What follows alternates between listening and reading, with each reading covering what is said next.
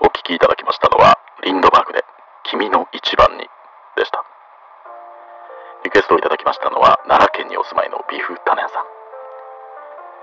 ビットナイト真夜中。今夜もお楽しみいただいておりますでしょうか。さて、昨日告知しておりましたがね、次はお久しぶりのこのコーナーです。ミッドナイトリレー小説。リスナー参加型連作ラジオ小説。毎回ミッドナイリスナーの皆様からいただいたシナリオでリレー展開しているこのコーナー。いやもうね、2ヶ月ぶりらしいんですよね。失礼しました。うん、なんだかんだね、イベントやゲストも続きましたしね。いやいや、僕が飽きちゃったなんてことは本当にないんですよ。せっかく送ってもらったシナリオですしね。いや、ほんと楽しみなん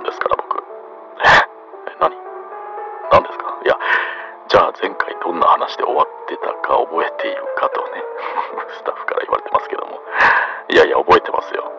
いや、本当ですか。だから、謎の女と一夜を過ごしてしまった悟がね、ベッドの中で女に昔話をせがまれてってところまででしたよね。いや、それは覚えてますよ。うん、まさかね、敵対勢力の側にいると思っていたあの謎の女とね、そんなことになっちゃったんでね、僕びっくりしてたんですから、あの時。うん、そして女が話をせがみ、なんかね、実はその話の中で重要なメッセージをね、あの潜ませて伝えるんじゃないかとかね、そういう想像をね、膨らまして終わってましたから、僕なんか。うん、だって雰囲気がそうでしたもんね。うん、そういう感じで終わってました。いや、覚えてますよ。本当にね、僕楽しみにしてるんですから。もういいでしょう。やっとできるんですからね。早く続きを読んじゃいましょう。うん。はい。じゃあね、今回の作家さんはこちら。東京都にお住まいのジオネーム、アイアイさんかな。アルファベットで AI と書いて、アイさんとお読みするんですかね。うん。アイさんからのシナリオです。話をせがまれた悟は枕に肘をつき女の目をまっすぐに見つめたままこんな話を始めたある日町に住む二人の親友太郎と次郎が突如として不思議な体験をしました彼らは普段から仲が良く何でも一緒に楽しむことが多かったのですがこの日が運命的な日となることを知りませんでした。太郎と次郎は散歩中に不思議な老人に出会いました。その老人は何か大切なことを教えてくれると言って彼らに特別な力を授けました。その力とはおならを通じて人生の教訓を学ぶことができるというものでした最初は驚きと笑いがこぼれる二人でしたが徐々にその力の素晴らしさに気づいていきました。太郎は一度骨折し次郎は失恋の痛みを味わいました。しかし彼らはおならを通じてそれぞれの苦難を乗り越える方法や人生の大切な価値を学びました。太郎は骨折から回復する過程で忍耐力と努力の大切さを理解しました。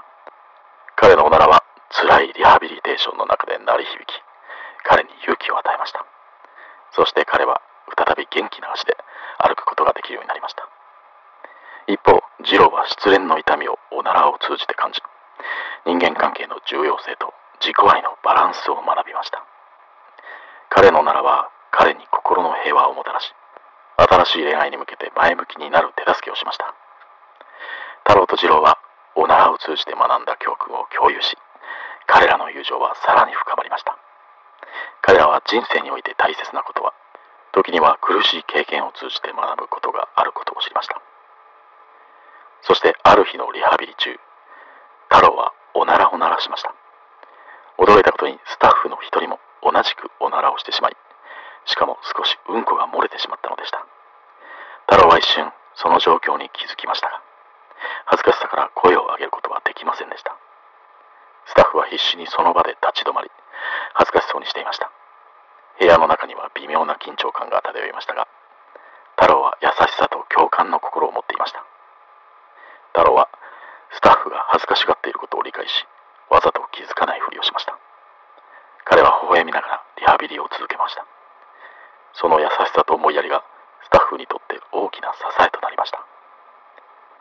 しかしこの出来事を陰から見ていたのはキュウリをかじりにやりと笑う謎の男でした。次郎の物語を楽しんで見ており太郎が次郎の計画を見抜いた時キュウリをかじりながらにやりと笑いました。その謎の男は物語の舞台裏から物語を楽しむ観客のようで彼の存在は不思議な魅力を持っていました。物語は太郎と次郎の友情そして謎のキュウリ愛好家の微笑みとともに続いてきました。しかし物語の結末にはさらなる驚きが待っていました。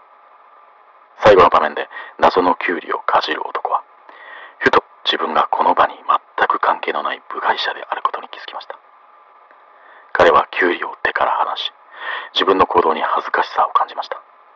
その男は恥ずかしさのあまり急いで立ち上がり走って去っていきました。彼は自分が物語に不意に登場し物語の進行に無関係であることに気づいたことに驚き周囲の視線を感じることができました。太郎と次郎そしてスタッフたちはその謎の男の去りゆく姿を見つめました。彼の存在は短いが印象的で物語に不思議な要素を加えました。物語は友情と教訓。そして不思議な出来事とともに続いていきました。そして太郎と次郎はおならを通じて学んだ教訓を胸に未来に向かって歩き始めたのでしたってね一気に話を終えると悟は恥ずかしくなったのか少し茶化していったが女の目は潤んでいた。悟の話をどう受け取ったのか女は何も言わなかったがその目が全てを語っていた。女はベッドから起き上がるとティッシュで目元を押さえた。涙を拭いているのだろう。振り向くとこう言った。じゃあ今度は私の番ね。言うと同時に悟の方へ伸ばされた右手には